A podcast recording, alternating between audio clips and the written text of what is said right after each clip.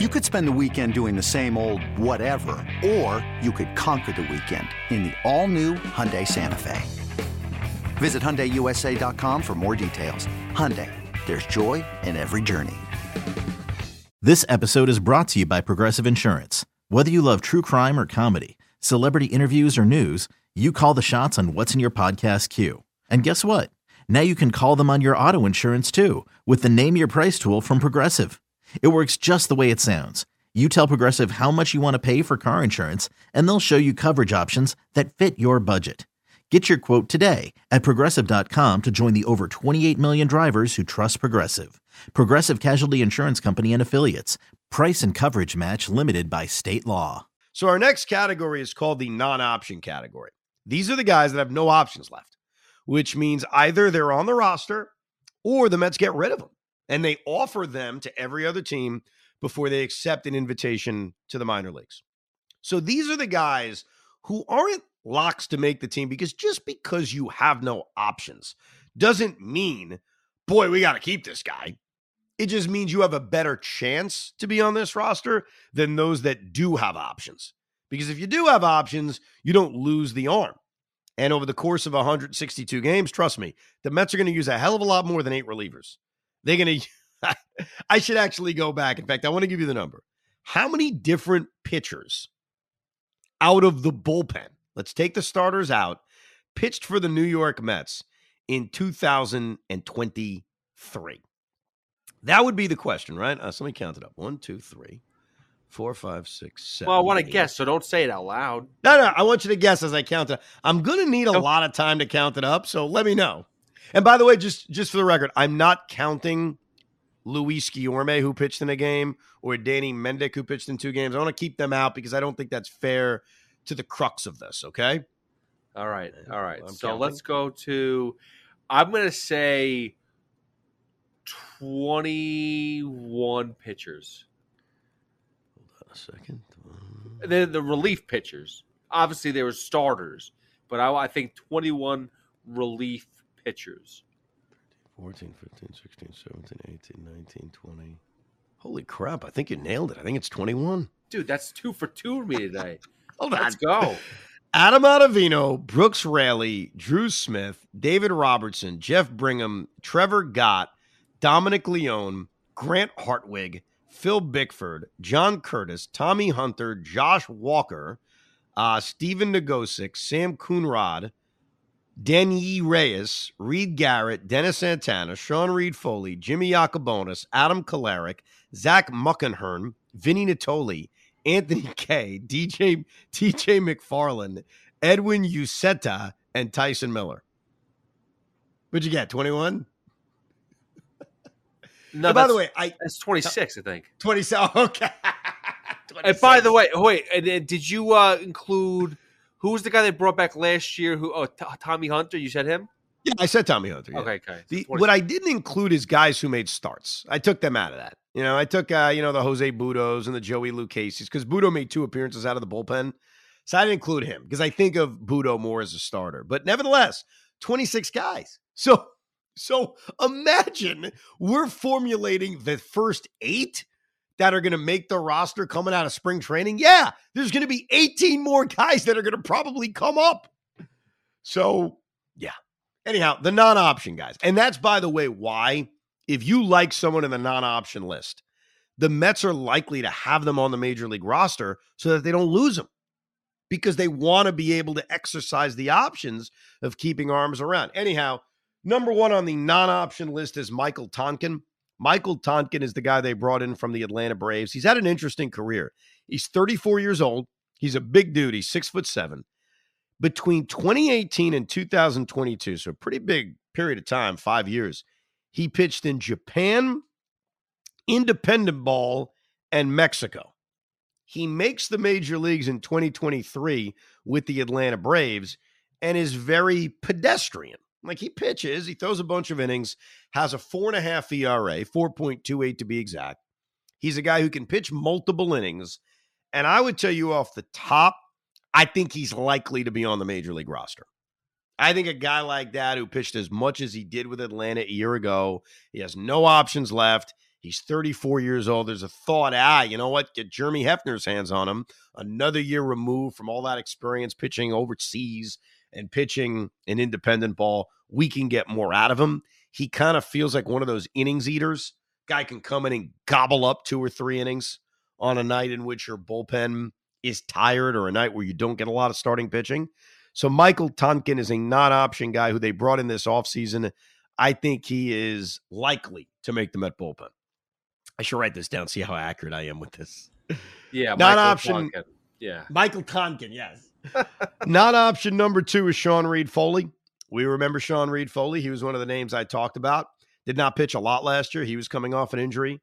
Uh, such a small sample size. I can't tell you if he pitched well or not. Like he, he pitched eight innings. So Sean Reid-Foley is out of options. Phil Bickford, another guy we talked about because he mentioned him as a guy who pitched a little bit last year.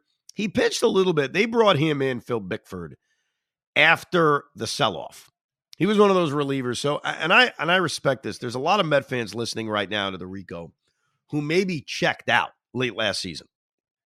And while we don't check out, I get it. I get that on, you know, July 30th, you're like, I'm done. Like, I'm not sitting here watching every freaking Met game. Phil Bickford, for those that stuck in August and September, they're very familiar with his long, beautiful blonde hair because he pitched a lot. Like, it seemed like Phil Bickford was getting in every other game. Uh, and he was very mediocre. I mean, to be quite frank with you, like there was nothing special about Phil Bickford. He's he's one of those take it or leave it guys. He's got no options left. Uh, he comes out and has a good spring training. Sure, maybe he's on this team, but there's nothing he did in the 25 games he pitched in that really jumped out at me. And here are the guys that are new: Johan Ramirez, 28 years old, pitched briefly last year. He's got great splits in his major league career against righties. So he could be a weapon if he's used the right way. 28 years old, no options. Johan Ramirez. He was one of the many arms brought in by our man David Stearns. The other guy is Max Kranick. Max Kranick is 26 years old. He had major league experience in 21 and 22, and then had Tommy John surgery. And so he missed most of last year, but he did come back late in the year. I think it was late in the year. Maybe he pitched early and then got hurt. I apologize. But he only threw 20 innings in the major leagues in 2023. 26 years old. He's a guy who I think it looks like the Mets would try to keep around. But Max Kranick's got to do something, you know, in spring training to impress you. Like I think he's one of those guys that, you know, unfortunately, because he doesn't have options, if he doesn't make the team, what do you do? But he's young enough where I would think the Mets would try to hold on to him but he only pitched in the minor leagues last year and has a little bit of major league experience in 2021 and 2022. So those are the non option candidates. Then you've got the option candidates. These are the guys that you could easily send down to the minor leagues. Austin Adams, who I think has a really good chance to make this team. Austin Adams is one of the guys that the Mets picked up this offseason. He's one of the newer additions. He signed a split contract, which means if he's in the major leagues, he makes a certain amount. If he's in the minor leagues, he makes a, a different amount. He was on the Diamondbacks last year, pitched about 17 innings, had a 570 ERA, but his FIP was pretty good. So maybe the Mets think he pitched into some bad luck. He's 33 years old. Austin Adams, Josh Walker, a guy we saw last year, a left hander, briefly at the major league level. Reed Garrett, 31 years old. We saw him briefly last year, too, at the major league level. He's got options. Grant Hartwig, who it felt like we saw a lot of Grant Hartwig last year.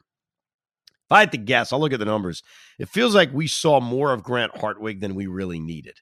Yeah, 28 appearances, 35 innings, a 4.84 ERA.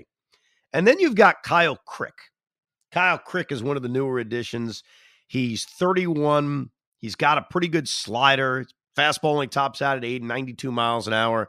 He's a 31 year old right hander that they added, Kyle Crick. Those are the guys with options. Then you've got the non roster guys, the guys that the Mets acquired but are in the minor leagues. So they're not even on the 40 man roster. So if they have a good spring training, you have to then add them to the 40 man roster. Cole Sulser is one of those guys. Yacksel Rios is one of those guys. Chad Smith, Danny Young, and Cam Robinson. And Andre Scrubb. Who could forget Andre Scrubb? He got a lot of attention because his name is Scrubb. Andre Scrubb pitched in Mexico last year.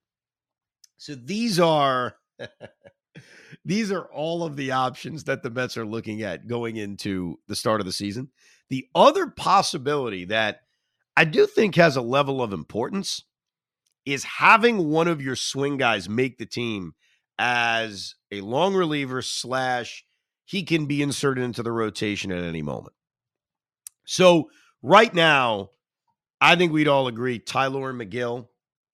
eBay Motors is here for the ride. Remember when you first saw the potential? And then through some elbow grease, fresh installs, and a whole lot of love, you transformed 100,000 miles and a body full of rust into a drive that's all your own. Look to your left, look to your right. It's official. No one's got a ride like this. There's nothing else that sounds like, feels like, or looks like the set of wheels in your garage. With over 122 million parts, you can make sure your number one ride or die stays running smoothly. So there's no limit to how far you can take it. Brake kits, turbochargers, engines, exhaust kits, roof racks, LED headlights, bumpers, whatever your baby needs, eBay Motors has it. And with eBay Guaranteed Fit, it's guaranteed to fit your ride the first time, every time, or your money back. Plus, at these prices, well, you're burning rubber, not cash. Keep your ride or die alive at ebaymotors.com. Eligible items only. Exclusions apply. I, I shouldn't say we all agree. Tylor Megill, Joey Lucchesi, and Jose Butto. I think all three of them, and I'll let Pete decide who he kind of prefers. All three of those guys are guys that, barring injuries, are not in the rotation and they're starters. They kind of fit that swing category. They all have options, if I'm not mistaken. So they all can be sent down to the minor leagues Megill, Lucchesi, and Butto. And they are clearly, hey, if something doesn't work with Luis Severino, he gets hurt. Manaea gets hurt, knock on wood. Dare I say one of our key guys, like Jose Quintana or Kodai Senga, gets hurt. These are the to me the first three guys that get starts. I'd love for it to be Mike Vasil and Christian Scott and some of the younger guys, but I still think that those guys will get the first crack at it. But before they get a crack at starting, and I definitely like this idea, one of those guys can make the team as a long reliever slash, hey, they need to be inserted into the rotation. They're already on the team. The negative with that is if they don't pitch a lot, which is a good thing because it means your rotation's eating up innings and they're not forced to ever stretch themselves out. They may not be prepared necessarily to fill a spot in the rotation. But considering how many, I don't want to say crappy, that's not fair, how many unknown arms the Mets have in trying to fill out this bullpen, the idea of a Megill, Lucchesi, or Butto being in that bullpen slash swing spot feels a lot better than maybe Kyle Crick or Grant Hartwig having that spot. I think I put Megill over those three, or maybe Lucchesi. Actually, I go back and forth on it because all three of them showed a little bit of signs last year. Jose Butto pitched really well in September. Joey Lucchesi was pretty good. Tylor Megill had his moments, but I guess any of those three guys, maybe two of them, could actually make the bullpen if you want to use them as long relievers. Well, first of all, you're dogging Kyle Crick. If I'm correct, a few years ago, wasn't he somebody that we were all like hoping to be trading for? Like, or we saw him, maybe it was fancy baseball. I can't remember, but I thought Kyle Crick had like a fantastic one season where everyone was kind of had a major crush on him. But uh, yeah, I mean, listen, as far as the those three, I'm going to put Megill at the bottom of the list. Actually, I don't trust him enough for bullpen duties. I, I by, want by the way, just just to answer your point, Kyle Crick didn't pitch in the major leagues last year. He was briefly in the major leagues in 2022, uh, sort of briefly in 2021, pitched very briefly in 2020. The year you're talking about, because he did have a, one really good year, was all the way back in 2018. He pitched 60 and a third innings to a 239 ERA. So he definitely had success. The problem was it was six years ago. well, I mean, listen, uh, if you, you combine all of Austin Adams' uh, innings, he's never had success. So, I mean, I Fair don't enough. Know. I don't know. I apologize. So you don't trust Tylor Megill? Is that what you were saying? I'm sorry. I was saying I don't trust. I don't trust Tylor Megill as far as bullpen goes. Like I, you know, you want to give him the start, start here or there. That's fine. If it's bullpen related, I feel like Butto may be the best option. His numbers were clearly the best out of all three. Uh, I I like Lucchesi the most. I think that he can give you the most success as far as a pitcher in a starting rotation, but as a bullpen guy, being that swing guy, going back and forth, I think Butto's the guy. Well, it's also interesting that you don't necessarily have to use them as swing guys. Like I, I suggested that that that's a possibility, but the truth is, especially since David Stearns has made it clear, hey, a lot of this is about the young guys, and you know Christian Scott and Mike Vasil, they could all be up here at some point making major league starts. You could make a firm decision on Tylor Megill and say that's a reliever. Like, hey, Tyler, this is what we're going to turn you into because a lot of really good relievers are failed starting pitchers. That that used to be a much more popular thing in the 80s, 90s, and early 2000s, but it's still the case. Like I know more times than not, guys are now groomed as relievers when they're real young, but there's a lot of starting pitchers who maybe failed is too strong, but mediocre, who turn into bullpen arms that turn out to be really, really good. And I know it didn't work in the brief time we saw him in 2022 because he got hurt. But I was intrigued by Megill out of the bullpen. You know, big guy, top out at 99 miles an hour, not have to rely on three pitches. You kind of short it down to two pitches. I thought Megill had high potential as a short reliever. And because the Mets may look at Butto and Lucchesi, plus the emergence of Scott and Vasil and Tidwell, they may say, you know what, we got a lot of starting pitching options. And who knows, maybe they do add another guy before spring training starts, another guy or two. There's still so many free agents available. It's ridiculous. That do they view Megill or Butto or Lucchesi, but I'm more intrigued by Megill as a reliever and make him a reliever going into spring training. And that may not be the worst idea because we go through those names. If you assume there's only three lock spots, that means you got a five spots you have to fill with a lot of guys I just threw at you. And what the hell do you expect from them? That's a lot of open spots in a bullpen going into spring training. So it may be smart to take a Megill and say, you know what? You're a short reliever. Let's see what you got.